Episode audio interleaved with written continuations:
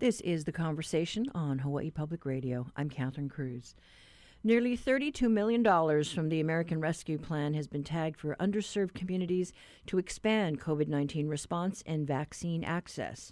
Hawaii Island's Bay Clinic is one of 14 Hawaii Community Health Centers to receive the funding that kicked in April 1st. Dr. Kimo Alameda sat down with the Conversation's Lillian Song to talk about how it's handling vaccinations for rural patients. Bay Clinic Health Center, we serve over 21,000 patients, and mostly, you know, our demographic is mostly Medicaid, the uninsured, and we also provide about 12% of our services are to commercial patients. So we do serve everybody, um, but it's in serving the most vulnerable. And we have 10 clinics, one mobile unit, and that mobile unit is pretty much a clinic on wheels. Uh, we also have a patient shuttle, and we're a one-stop shop. People don't really know that. I think we're the best kept secret in East Hawaii. You know, we provide dental, pharmacy, we provide behavioral health, we have a tobacco cessation. We're one of the few federal qualified health centers who also work with Department of Health to provide the WIC program for women and children. And so we're kind of like a one-stop shop. What was it like this past year when COVID 19 was ramping up? It was scary. You know, March 6th is what I remember, the first positive. And boy, you know, that got us uh, very scared. And likewise, the community was scared. It kept a lot of our patients at home. Nobody was coming to the clinics. American Dental Association put a recommendation out for no dental procedures, only emergency. You know, that caused us to lay off or put on furlough many employees. Um, but then, you know, government kind of kicked in. We had to change our protocols. We changed sanitization protocols. We spent money on UVC lighting to kill all the airborne pathogens. So we had to take a lot of precautions, and then slowly the confidence in our clinics by the public started to come back. Patients started to come back, and then we hired everybody back. And now we actually, you know, with, with the government's help and being a federally qualified health center is kind of an advantage because, you know, we get our direct communication to the federal government. Uh, we also work with the state and the county, but we do have grants and such to help us mobilize our centers. Uh, so we get to act a little bit faster than the other health entities that does not have that federal connection. And so, so we went from being first in shock, then you know fear, and then you know everybody started rallying together. So that sense of hope brought people together. My staff certainly got closer, and now we're on all cylinders. And now it's a very exciting time. So we feel very hopeful, and my staff uh, is just super excited about being able to help uh, in places that other health entities cannot. When my team sat down, we looked at the health landscape and we started to realize that the hospitals are very good at helping, you know, provide mass vaccinations at, you know, the tennis stadium or the Hilo Civic, and that's great for the general population. But then we started to notice that there are pockets of the community that lack transportation there are segments of the population that they don't know how to use the internet, or better yet, they don't even have access to the internet. And we started to look at these these gaps of services that the county and the state and the hospitals could not provide because I because I don't think that's that's their niche, right? Mm-hmm. But we began to realize that's our niche. That's what the federally qualified health centers were created for. It's to reach out to the most vulnerable the, the underserved, the disadvantaged, and to see how we can equalize the playing field by providing them with that same access to care. In this case, access to the vaccination. So the first group that we identified was Ka'u. We have a clinic in Ka'u, and we decided to put everybody on our mobile unit and our patient shuttle, and we drove the staff out to Ka'u. We did some marketing, and we had the Ka'u area come to Na'alehu because we have a clinic there, and we vaccinated 160 kupuna. At that time, it was just 75 and over, and that was incredible because that prevented all that kupuna from driving into Hilo, which is an hour drive. They got to wait in line. So, so that was our first outreach. Then the word got out, and people from Miloli'i started asking. Now that was a logistical challenge because they don't have any running water. You know, they basically get rainwater, that's an attachment tank, uh, no electricity. They run on generators or solar panels. And so we had to replicate our Na'alehu clinic, our Hilo clinic, in their village, uh, in a pavilion. So I'm very proud of my team to, you know, thinking outside of the box. Um, we got generators, we electrical cords, laptops, gasoline, special Wi-Fi, tents, tables, chairs, you know, and basically replicating a clinic in a pavilion. We had to get everybody to buy in, and we made it happen. And since then, we've been getting calls to go into other rural areas, mostly the homesteads, uh, the Hawaiian homesteads. So we got a call from the Keaukaha Community Association, Panaewa Community Association. We got uh, friends in Kalapana um, who have uh, asking us, you know, if we could replicate what we did in Naalehu and Miloli'i there. I mean, we, we've done so well in reaching out to the community in places that nobody else wanted to go. There's even a slogan now that people are saying they would go. Kind of in, in replication of, of the legendary Eddie Aikau, right? Eddie mm-hmm. would go. Mm-hmm. So they would go, and I think the federal qualified health centers, it's our mission to go. So we're really seeing that health entities like the Bay Clinic really have a have a niche in helping to bring the community, the island, to herd immunity, and that's our goal. And that's a very doable goal, especially with this news that the 14 Hawaii Community Health Centers are receiving nearly $32 million from the American Rescue Plan. And Bay Clinic was able to receive mm-hmm. $3,635,250. So, looking ahead, how are these funds going to help you guys? Again, we're so blessed to be connected to the federal government in that way. It takes a lot to be a federally qualified health center. There's 14 of us statewide. Uh, there's a lot of compliance measures and and requirements, but it is worth it. And and getting that funding from the federal government directly makes it worth it. So we would like to, you know, acknowledge the Biden administration for putting the herd immunity date at July 4th. We believe that if we can continue to press as we are with the funding that we've given, we can reach herd immunity kind of like by July 4th, like what I would say an independence, if you will, of the coronavirus. The perfect date for that.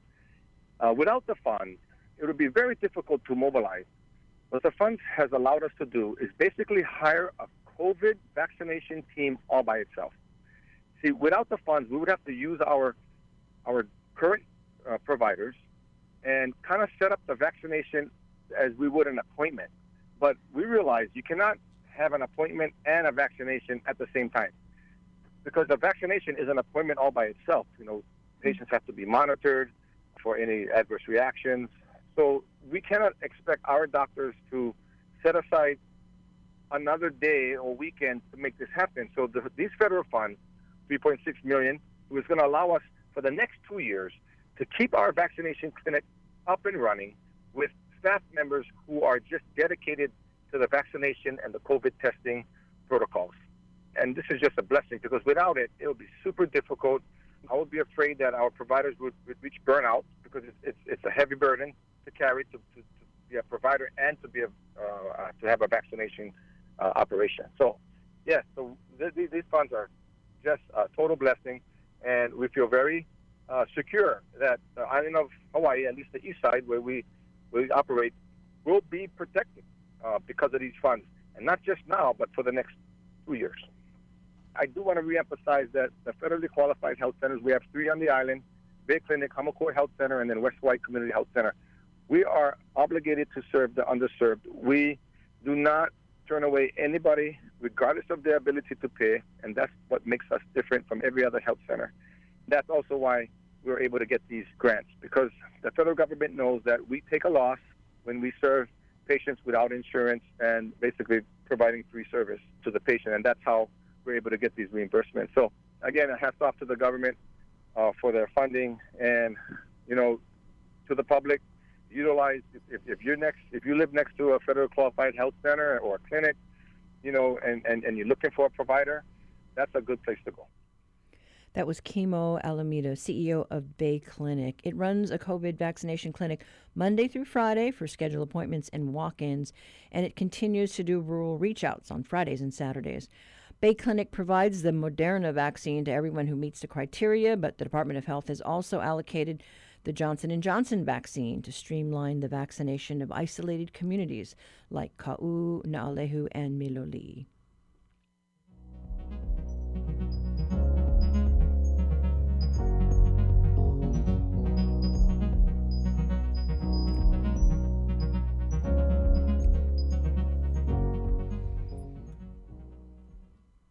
This is the conversation on statewide member supported Hawaii Public Radio.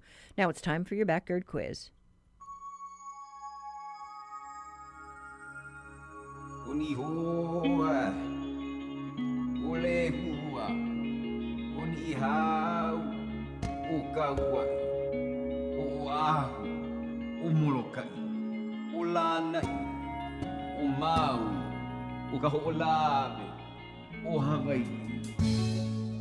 For today's quiz, we're getting ready for State Tartan Day.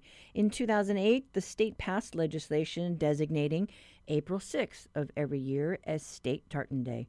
Hawaii is one of 24 states to have an official tartan. Uh, tartan or breacan in Scottish Gaelic is traditional Scottish cloth with crisscross colorful patterns. The Dress Act of 1746 banned the wearing of tartan kilts in Scotland, except for those in the army. When the act was repealed in 1782, the tartan kilt became the symbolic national dress of Scotland. Today, the tartan is an important symbol of Scottish pride across the world and even here in the islands. For today's quiz, we want to know who designed our state tartan. Call 941 3689 or 877 941 3689 if you know the answer. The first one to get it right gets a reusable tote bag that tells people you got it right.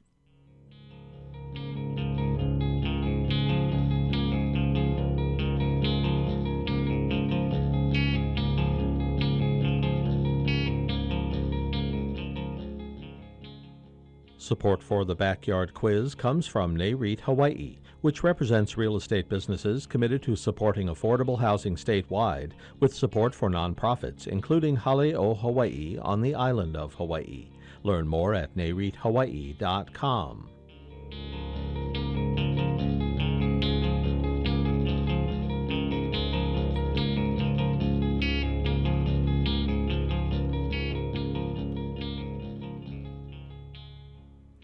Vaccines may offer hope that certain aspects of life might return to normal, but researchers warn that mental health repercussions of the past year will be long lasting. The U.S. Census Bureau documented a 31% increase in the number of people who reported symptoms of anxiety or depression from 2019 to 2020. The conversation's Savannah Harriman Pote spoke with Oahu psychologist Cecily Sakai about how people are managing one type of anxiety hypochondria, or anxiety about health. Hypochondriasis used to be a term used clinically, and now when we think about the Diagnostic and Statistical Manual, what we actually talk about these days is known as somatic symptom disorder or illness anxiety disorder. But basically, it's similar to what we would call hypochondriasis in the past, where somatic symptom disorder is really when we experience things happening in our body. So we might have a headache, we might get a sore throat, we might have back pain, we might feel nauseous. So we experience these things somatically, and we then believe there's something wrong with us because of those somatic complaints.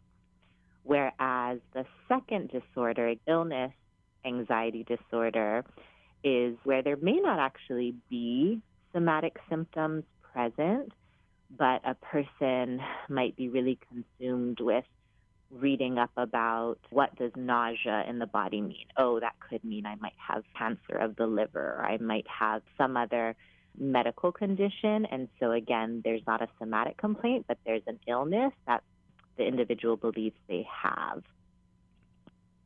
So, particularly looking at that second class of diagnosis that you mm-hmm. specified there, where people mm-hmm. aren't responding to a symptom in their body, what would be a trigger for that kind of deep delve into this medical knowledge? This pandemic could be a huge trigger for developing illness anxiety disorder.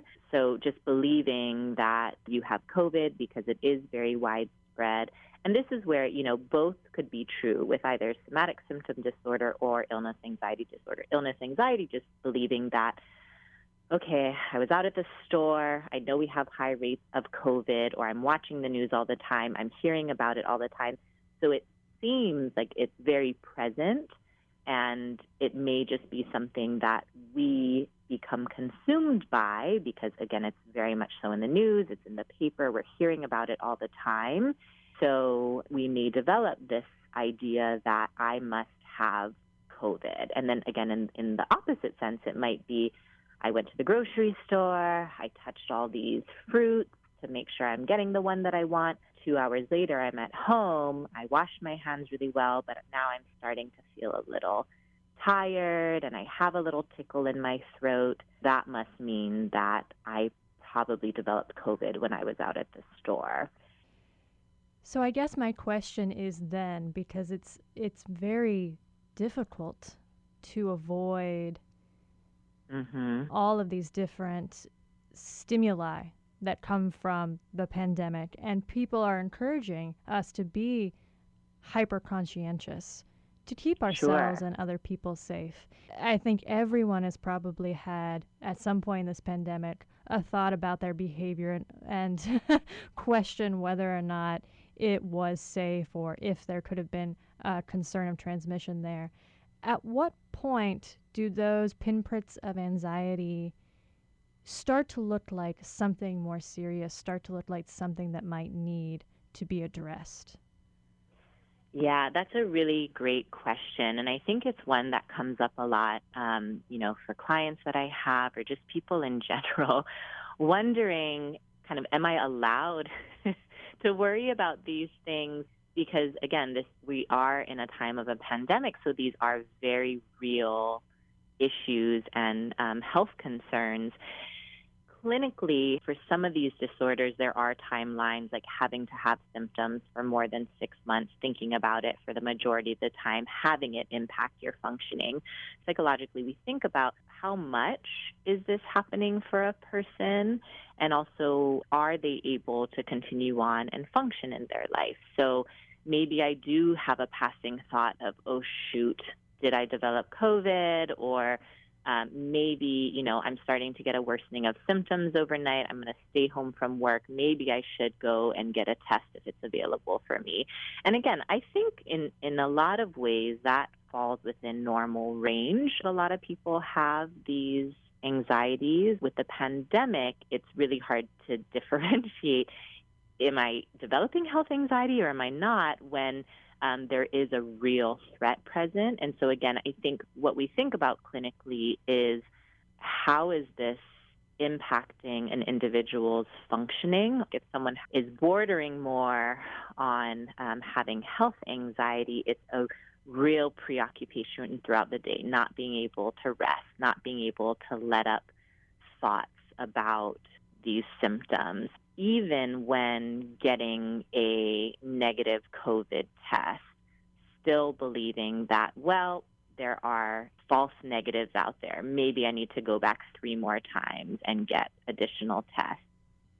Have more people come forward during the pandemic, specifically seeking treatment for health anxiety? Interestingly, I, I you know, I can't speak for every hospital and every private practice out there. But I think either in my conversations with other clinicians or even just in my own practice, what I've noticed is an exacerbation of symptoms for people who previously have some sort of anxiety, but I have actually not seen an increase in people coming in being worried about getting COVID when people may not have had health anxiety but are living with someone who might have health anxiety, there is um, more conversation or more preoccupation around these sorts of anxieties because I think it's just more present within the household.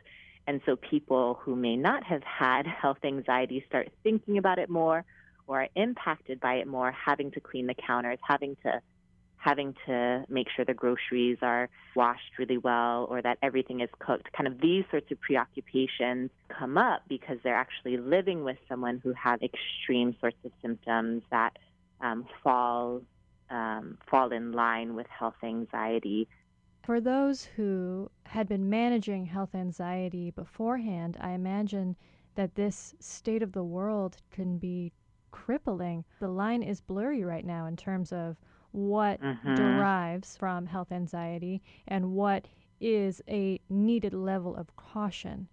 And Right. as certain individuals navigate that boundary for themselves and, and try to Mhm. maintain as long as they can through this pandemic, as people who love them, and you spoke a little already about how this can affect whole families, whole households. Mhm. As people who love them, what are things we can do to show compassion to what they might be going through? it really is, like you said, crippling for people. And the least helpful thing to do is to try to convince someone or to fight with someone around really their experience and their feelings. And so I think that compassion piece has to do a lot with just hearing people, validating their experience, maybe not necessarily agreeing with them, and still being able to say, this is what I know, and I know, and but still validating, and I know that's so hard for you. That was Dr. Cecily Sakai speaking with the conversation Savannah Harriman Pote about managing health anxiety during this pandemic.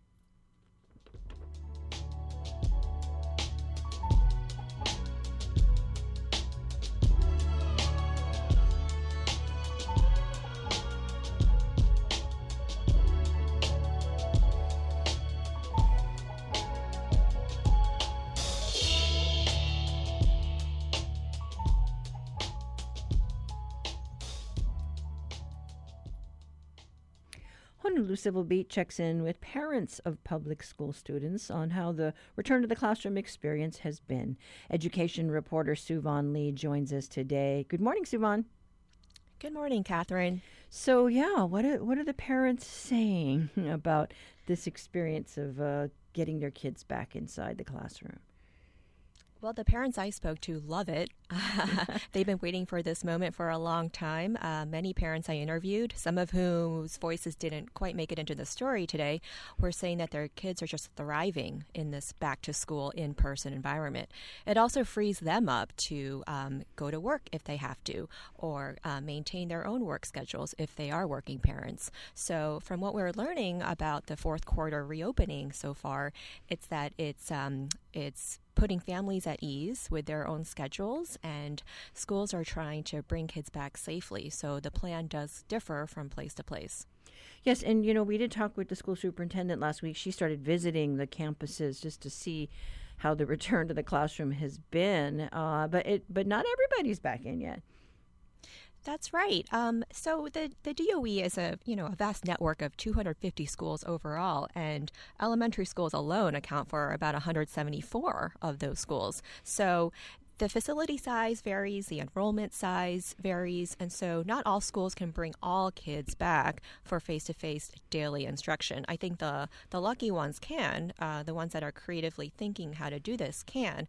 But I was struck by how some schools even could bring back certain kids daily, but not others. For instance, uh, this one Kalihi school can't bring back its third graders for daily in-person instruction because that that grade level just happens to have too many kids to bring them back. So while the first, second, fourth, fifth graders can come back daily, the third graders cannot. So it really does depend on what school you go to, and um, and I think you know I, I could imagine some of those parents might be frustrated that their own kid couldn't come back when their peers could.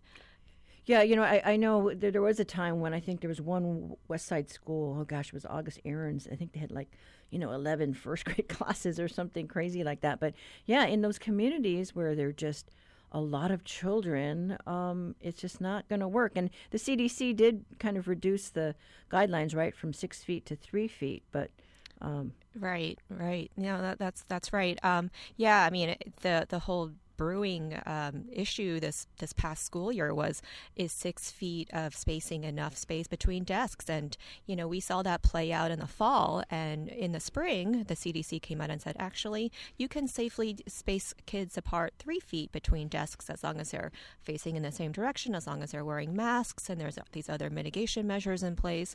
But even some principals I spoke to about that level of spacing said that's not even adequate, or that's not even even with three feet of spacing, they can't bring all their kids back in one classroom. So that just goes to show you that, you know, these classroom configurations and sizes are all very different.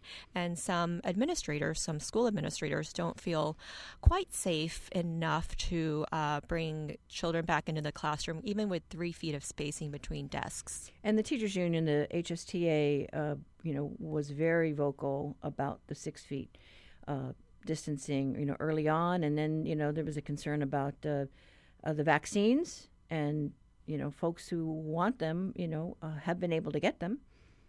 Right. I think that was a huge game changer, uh, the teacher vaccinations. Um, Hawaii, to its credit, you know, put teachers front and center, prioritize them to get the vaccines early on.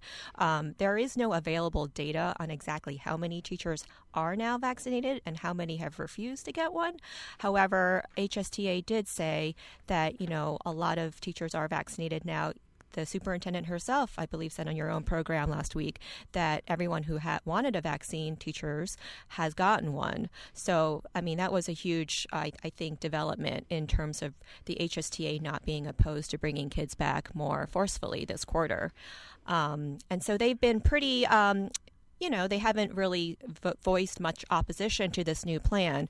And they they indeed did tell me that there haven't been too many incidents in the weeks leading up to the fourth quarter as far as transmission or covid transmission or too many cases on school campuses.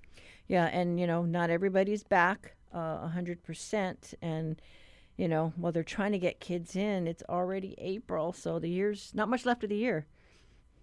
Right. We're almost at the end of the school year all can, right. can you believe it? Yeah, I know it's kind of it's gone it's gone by fast. But thank you so much, Suevon.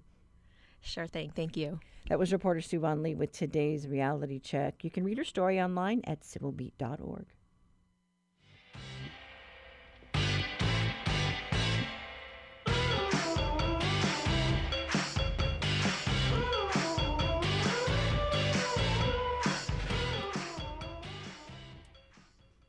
This is the conversation on listener supported Hawaii Public Radio.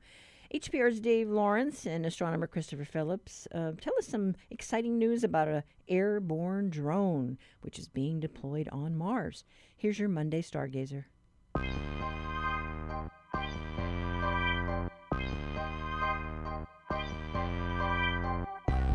Stargazer Time, our weekly look into the massive universe around our tiny, very troubled planet. And as always, we are thrilled to have the expertise of astronomer Christopher Phillips, and he's on the line right now. Hey, Chris, welcome back. What's in store this week? Hey, Dave. It's good to be here. So this week, stargazers look out for Mars in the western sky after sunset. It will be visible till around 11 p.m. The moon will be passing through its new moon phase this week, and so conditions will be perfect for stargazing. And I'm excited because you have an update apparently on what is really going to be a historic aspect to this latest Mars mission when they launch an, an airborne drone up there on Mars. What's the story with that? Well, now, safely on the surface of Mars, the NASA rover Perseverance has deployed the onboard helicopter drone named Ingenuity. This compact aerial drone is preparing to take its first flight sometime after April 11. This will be the first time ever that humanity has operated an aerial vehicle on another world. And the wonderful thing about this extraterrestrial first flight is that it will be captured on camera for all to see. What takes it so long to finally get it up? I guess they got to unpack it, and that's probably an interesting process. Yeah, and it's the unpacking that takes a long time because the drone is folded up like a high-tech piece of spacecraft origami. Hmm. And so to deploy it on the surface meant that the thing had to be unpacked very slowly to avoid any potential damage. Once deployed, flight conditions also have to be perfect, so that means avoiding the Martian weather, which can be a little bit windy at times. And talk a little bit about its first itinerary. well, it's set to take off from what NASA is calling the helipad. And then its flight plan will take it out over the Martian surface to a potential future landing site. It's going to check that out. And along the way, it will snap pictures and give us an idea of the lay of the land around the rover. And after this, it will return home to the helipad. And will the rover, I'm assuming the rover's got quite a camera on board of its own. Yes, it's got plenty. And so the drone will be monitored by Perseverance, and the entire operation will be caught on camera, and hopefully with some sound too. Well, it's very exciting. We're looking forward to hearing all about it, and even cooler, hopefully seeing uh, this thing taking off, like you said, a real big moment for. Uh, humanity, kind of like a Wright brothers moment out in space, sort of, huh? It is, and what is curious about this mission is the drone actually contains a small piece of the original Wright brothers plane that it has taken to the Mars. Wow! So the little aircraft, when it goes up into the air, is going to actually have a piece of their their aircraft. A piece of history on another planet. That's so cool. Very very cool. It's Christopher Phillips with a uh, an outstanding Stargazer report this week, and fingers crossed this thing gains flight, and we'll be hearing about it on a future Stargazer with you. Thank you. You're all welcome, Dave. And look for Stargazer at HawaiiPublicRadio.org. Support for Stargazer comes from Haleakala Ranch, with a legacy of livestock, conservation, and land stewardship since 1888, working to create, maintain, and preserve open spaces for the Maui community. More at haleakalaranch.com.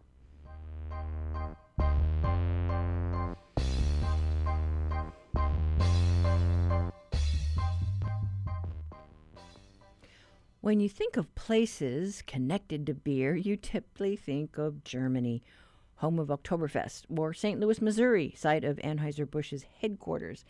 Many don't realize that Hawaii has a long history with the beverage. A new book out today, Hawaii Beer, A History of Brewing in Paradise, tracks the timeline from the first beer brewed in the islands in 1778 all the way to the current day. It was written by Paul Kan, who grew up on the windward side of Oahu and now owns a craft brewery in Pennsylvania. He took some time to trade memories and talk about his writing process with the conversation's Russell Subiono. What's the first beer you remember drinking, and what's your favorite beer now? Ah, that's that's a great question.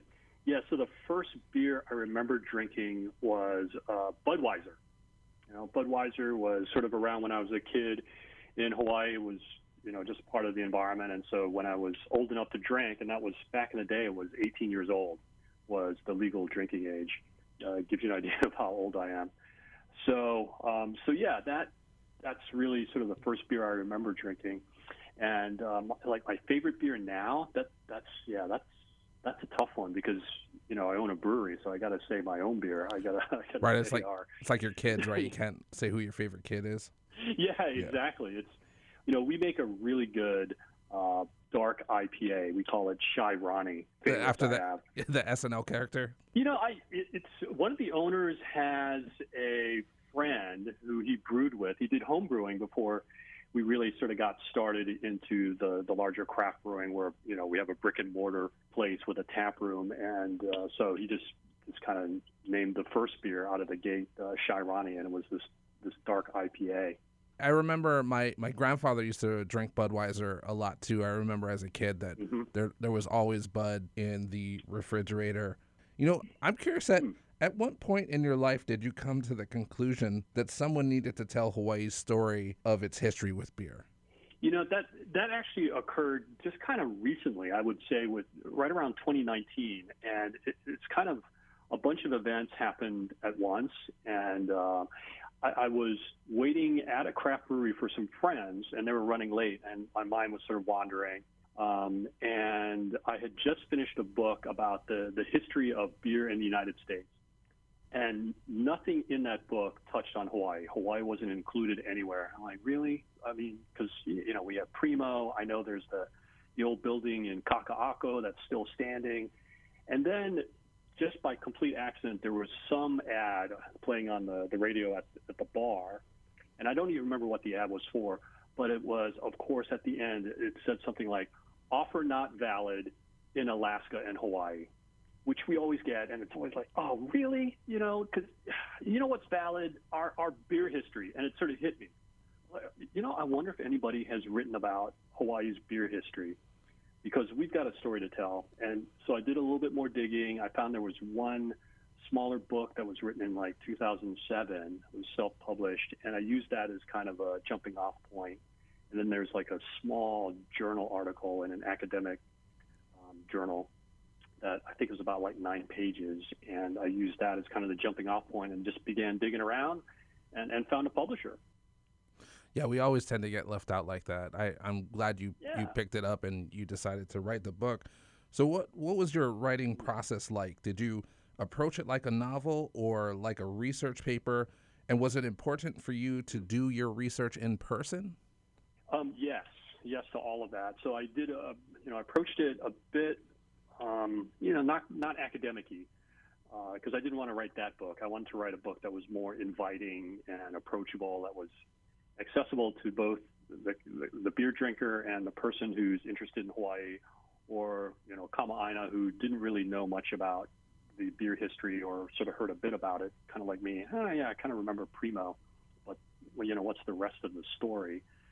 So um, I have a, a friend who is a historian, and he always says, you know, what's the story?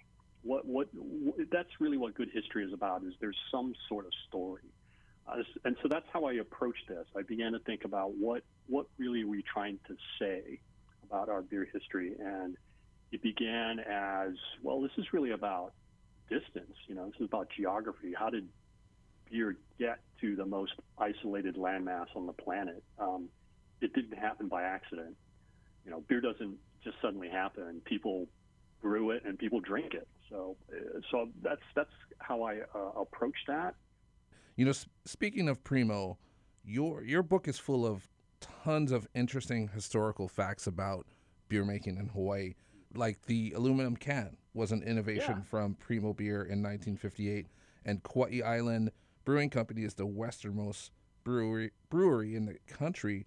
My favorite little fact that I read was that the first beer brewed in Hawaii wasn't made on land. Can you tell us yeah. a little bit more about that story? Yeah, so that the first beer that was recorded um, in Hawaii was actually brewed on, uh, on a Royal Naval vessel uh, by Captain James Cook. And this was just off the coast of the big island of Hawaii.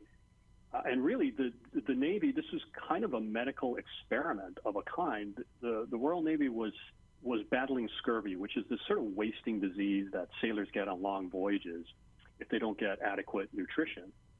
And so the Royal Navy had this this idea that well, beer beer can prevent scurvy, so let's try this out. Uh, and one of the early experimenters was Captain Cook. So he's like, all right, well, what do I, what do I have here to make some beer? So use sugar cane and hops to make this brew, but apparently it was it was terrible. Not only was it terrible, but it was making the crew like violently ill, which of course is bad bad for their health.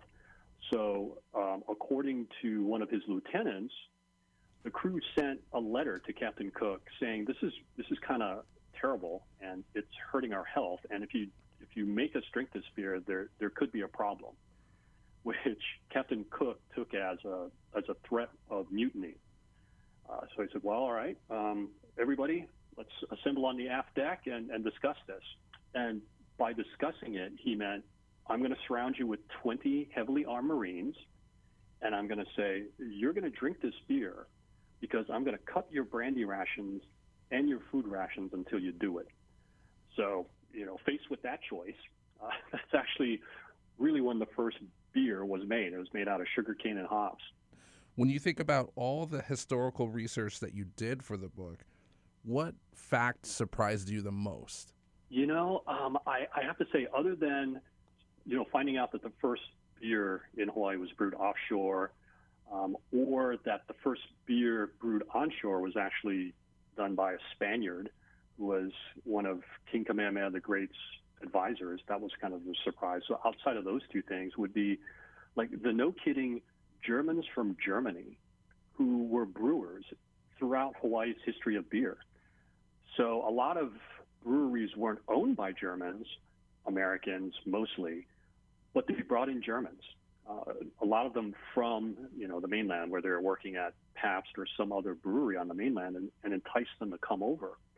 Uh, so you get some, you know, great sounding German names, you know, uh, Hartwig Harders or, um, you know, Walter Glickstein or Flickenstein, and even into the 1980s with the, you know, the first craft brewery on Wailuku, you had Aloysius Klink.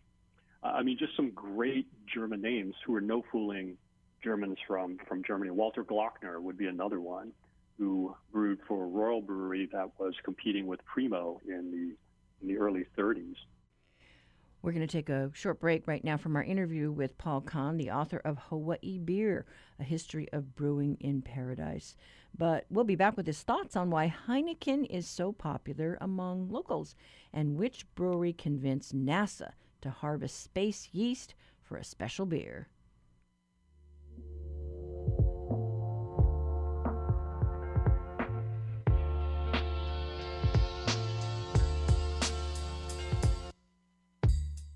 Support for Hawaii Public Radio comes from Ward Village, committed to creating community and developing opportunities for shops, restaurants, and businesses in Hawaii.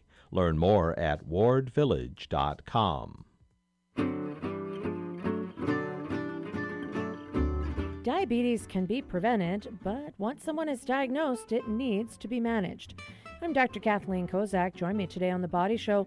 We'll talk with local experts about how COVID has changed their diabetes research and how taking care of this condition is more important now than ever.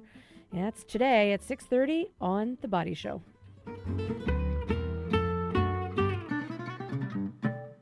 Support for HPR comes from Honolulu Chamber Music Series. Midori performs violin sonatas by Grieg and Franck in a virtual concert, 2 p.m. this Saturday, open to the community. Registration at honoluluchambermusicseries.org.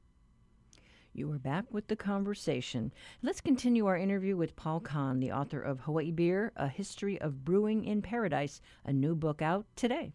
I grew up here. And I think most local people born in the 70s or earlier remember Primo being the beer. And I just missed, I grew up in, an, in the era where Primo was being phased out, but I remember the Primo hats and I remember, Yeah, you know, too. Nook and Hair, get Primo in my ear and a lot of things about Primo, but I don't, I don't ever remember seeing it on the shelves. And Mhm. in your book, you write that Primo captured 70% of the Hawaii market by 1969. But today, most locals would agree that Heineken is the local beer of Mhm. choice. And I've had this discussion with plenty of family members several times, but I'd like to know why you think that those green bottles are the most popular amongst locals. You know that that's a that's a real phenomenon. We call it the green bottle phenomenon. And so I'm I'm a bit older than you are. So I yeah I remember the Primo hats that were made out of yarn and the and the cans, the aluminum cans. Are those the hats you're talking about? Yeah, talking yeah. about like the baseball hat. The the cans, the the can bucket hats, yeah.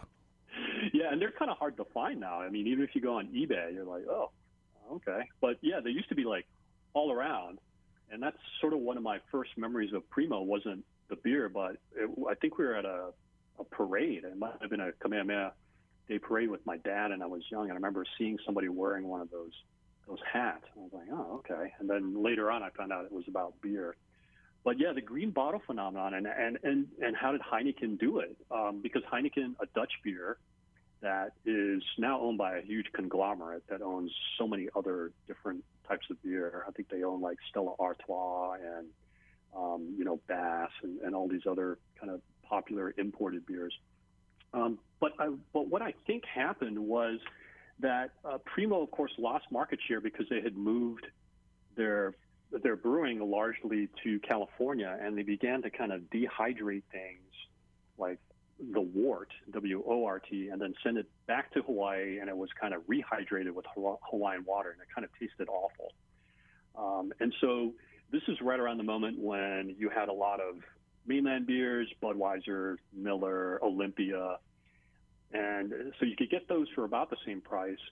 But the green bottle phenomenon, you- had Heineken kind of like, hey, this is a little bit more, but it's premium. It tastes better. And Heineken has been really good at kind of taking advantage of that. So they, you know, they, they work with a lot of charities, uh, UH Sports, for example. So their their marketing was was better in, in many respects than than Primo. It wasn't until I moved back home from the mainland that I realized that Heineken was everywhere. Even you know, every time I go to my brother's house, that's all he has in the refrigerator. So it's it's been interesting to see how that shift is. Part three of your book is a collection of interviews that you did with many local people in the Hawaii brewing Mhm. scene. Of all the interviews that you did, what's your most memorable? Oh man, that that's hard um, because they were, you know, the, the men and women who are involved in brewing in Hawaii, they were they were just interesting in and of themselves. It, it's kind of hard to, to compare each one of them, but one thing that, that stood out about all of them as a, as a collection was just the love of what they do and where they do it. So even if they're not locals, they're transplants and they become locals, it was a real sense of pride in what they do and pride because of how they serve the community uh, where they are. That local for them is local as in neighborhood, local as in you know town. Uh, sometimes it's local in you know in terms of island or who's investing, like Ola Ola Brew Company in Kona, where they have so many individual investors. It's you know it's a great business model. Um, I you know I have to say I really enjoyed talking to Mattson Davis, who was originally with Kona Brewing Company, and uh, talked a lot about the the early days of getting Kona up and running in the 90s and the challenges with that because you know it's like Big Island. Why would you brew on the Big Island? Why why wouldn't you brew in Honolulu where there was Primo, where there is a kind of a better infrastructure? Um, but just the early challenges, the the building of of the brand, um, and he has just a he's a great sense of humor. Um, and uh, yeah, we, we were on a car ride together because he had to go pick up some pl- some supplies for one of his his restaurants. Um, and so, as as a craft brewer myself in the business, and our brewery just turned three, it was it was kind of cool to hear. Oh yeah, here's a guy who who really worked hard to do it, and you know what can I learn? Not just the history of what I want to put in the book, but as somebody who's you know side hustle is is in brewing. So I, I really enjoyed that conversation. I have fond memories of that the uh, when I when I moved back from from home from the mainland, Kona Brewing I think mm. had just, or at least when I was making trips back home, Kona mm-hmm. Brewing was was at its outset. So it was nice to see that there was some uh, local beer production going on, and from what I understand, correct me if I'm wrong, we can grow everything needed to brew beer here except for hops. Is that accurate? Yeah, more, you know, more or less. You, you, we can probably grow hops in Hawaii, but you know, it, it, it would be really difficult. It would be trying. Plus, you know, what kind of grain can we grow that um, would be sustainable in the long run uh, in the tropics, where it, it's actually, you know, much easier and much cheaper in many respects to get those ingredients from from overseas, um, you know, from across the Pacific. Uh, I know, for example, like Hanakoa has, has experimented with some really good New Zealand hops, and um, you know, really tasty beers from from Hanakoa using those hops. So yeah, it's it, it's really it would be difficult to do that in a in a large scale, given the climate and how much care and nurturing you'd have to put into that. Would be would be nice one day to be able to drink a, a beer fully grown and brewed in Hawaii. Yeah, for sure. And you know, the interesting thing about say Lanikai Brewing Company on the Windward side, where I grew up, is uh, Steve Steve Haumschild, who runs that place, uh, uses local yeast. He's a yeast prospector, so he will find local yeast somewhere, whether it's from a mango or he's even swabbed bellies of, of sharks for yeast and used them in brews. So that, I mean, that's pretty local. That's a local ingredient. you know, just finding uh, these yeast strains that are within the, the environment of the islands. Wow, that out, out of the bellies of sharks. Yeah, and he also managed to, and this is in in my book, where he managed to convince NASA to to find space yeast. So, um, you know, they were going up in in in this experimental, not an experimental aircraft, but as an aircraft that they used to run experiments, and with you know no cost to the taxpayer, they they used this particular flight to capture space yeast, um, and so he wasn't you know really sure whether or not this yeast would be fermentable, whether you could use it to actually kick off the process for brewing. And uh, so he found some strains like ah well this is this is new. So there was a whole process of okay, it, it will, not only will this be a fermentable yeast, but is this fit for human consumption? And this is an unknown one. He called it a UFO um, an unidentified fermentable object. and uh, so I think they brewed a beer. I don't remember the name that commemorated the you know the anniversary of the of the moon landing. Well, I, I learned a lot reading your book, but uh, those are those are incredible things to, to learn. Thanks so much for your yeah. time, Paul. Yeah, anytime. Thank you. That was Paul Kan talking with the Conversations, Russell Subiono. That new book, Hawaii Beer, A History of Brewing in Paradise, is out today. To learn more about it, check out the link on the conversation page at hawaiipublicradio.org.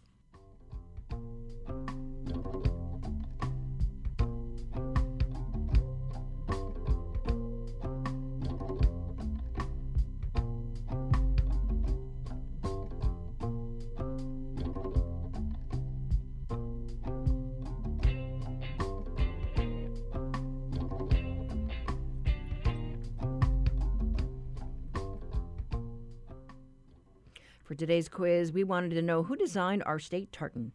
Well, Douglas Herring adopted his mother's design back in 1997 for a tartan competition run by the Caledonian Society of Hawaii. This design was adopted in 2008 as the state tartan, and Douglas wove the original sample out of cotton on a hand loom and wanted each color he used to represent an aspect of Hawaii's landscape. He chose a blue black, black background to represent the sea and the sky, red, yellow, and brown to represent lava and the earth, and green to represent Hawaii's lush vegetation. A wool sample of the Hawaii tartan is registered with the Scottish Register of Tartans and will be preserved in the National Archives of Scotland. You can see a photo of the Hawaii State Tartan on the conversation page at hawaiipublicradio.org. And our winner today, India Page of Waikoloa, she apparently is a Scot, fascinated by Scottish history in Hawaii, and she knew the answer. That's today's quiz. If you have an idea for one, send it to talkback at hawaiipublicradio.org. And that's a wrap for today. Tomorrow, we'll explore how the childcare industry is doing. Parents, are you able to balance work life during a pandemic along with how to keep your keiki safe? We'd love to hear from moms and dads. Call our talkback line, 808 792 8217. I'm Catherine Cruz. We will be back tomorrow with more of the conversation.